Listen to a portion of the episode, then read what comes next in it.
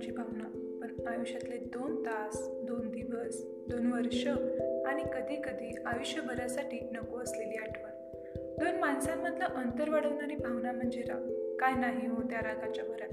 फक्त शरीरावर घाव होतात असं नाही तर मनावरही काही व्रण कायमचे उमटतात. प्रेमानं जोडलेली नाती तुटून जातात फक्त या काही क्षणांच्या रागामुळे.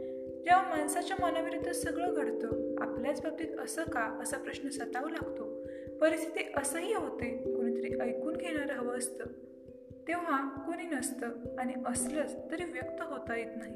मग माणसाचं मन स्वतःच्याच भावनांच्या कल्लोळात गुदमरायला लागतं. आणि जेव्हा समोरचा सहजच ज्येष्ठीने एखादं वाक्य बोलतो तेव्हा त्या माणसावर सगळा राग काढला जातो. ओकतो म्हटलं तरी चालेल. आणि कदाचित यालाच राग म्हणतात. मग तो इतकं आणि असं बोलतो की मी कोणता गुन्हा केला आहे हे समोरच्याला वाटतं. जेव्हा माणसाचं रागाच्या भरात सगळं बोलून होतं आणि आपला स्वतःचा एक एक शब्द आठवायला लागतो आणि मग विचार करतो त्याला इतकं बोलायची खरंच गरज होती का? हे असं नव्हतं बोलायला हवं होतं. थोडं शांततेनं सांगितलं असतं तरीच बरं झालं असतं. पण पण तो क्षण निघून गेलेला असतो आणि समोर असते एक नवीन परिस्थिती.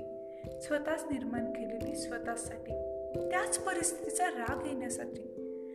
हा झाला रागाचा एक प्रकार. पण राग कधी का कसा कोणामुळे कोणाला येऊ शकतो हे सांगता नाही येणार हे मात्र खरं. हो हे अगदी खरं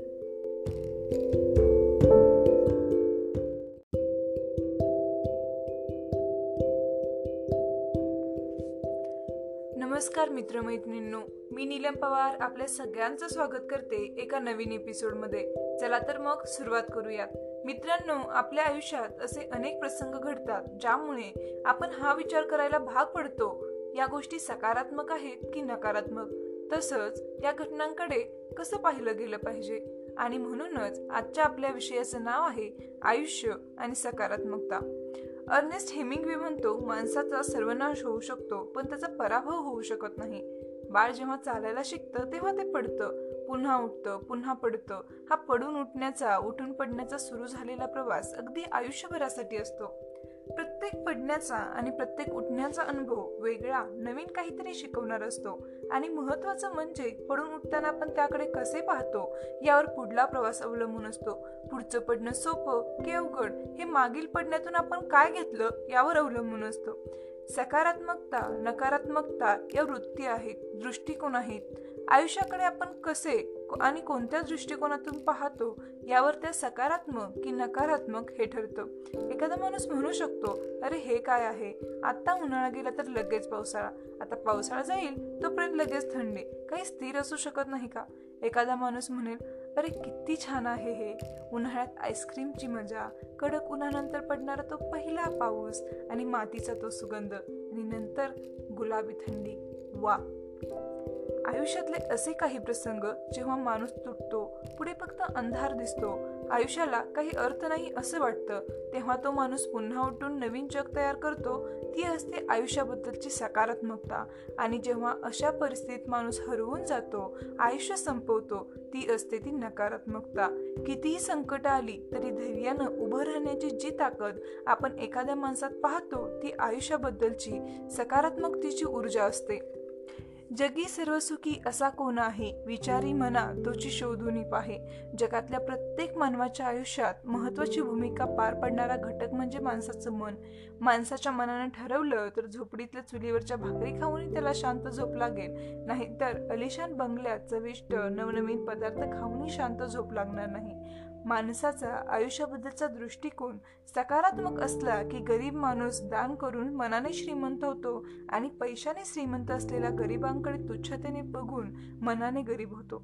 डॉक्टर ए पी जे अब्दुल कलामांचा थक्क करणारा प्रवास सतत प्रेरणा देण्याची त्यांची वृत्ती. देशाप्रती असणारी कर्तव्यनिष्ठा विद्यार्थ्यांमध्ये देशाचे भविष्य पाहण्याची त्यांची दृष्टी सगळं सगळ्यांसाठी प्रेरणादायी. अगदी राजकारण्यांपासून ते विद्यार्थ्यांपर्यंत. पेट्रोल पंपावर काम करून जगातल्या सर्वात श्रीमंत व्यक्तीमध्ये नाव कोरणारे अनिल अंबानी.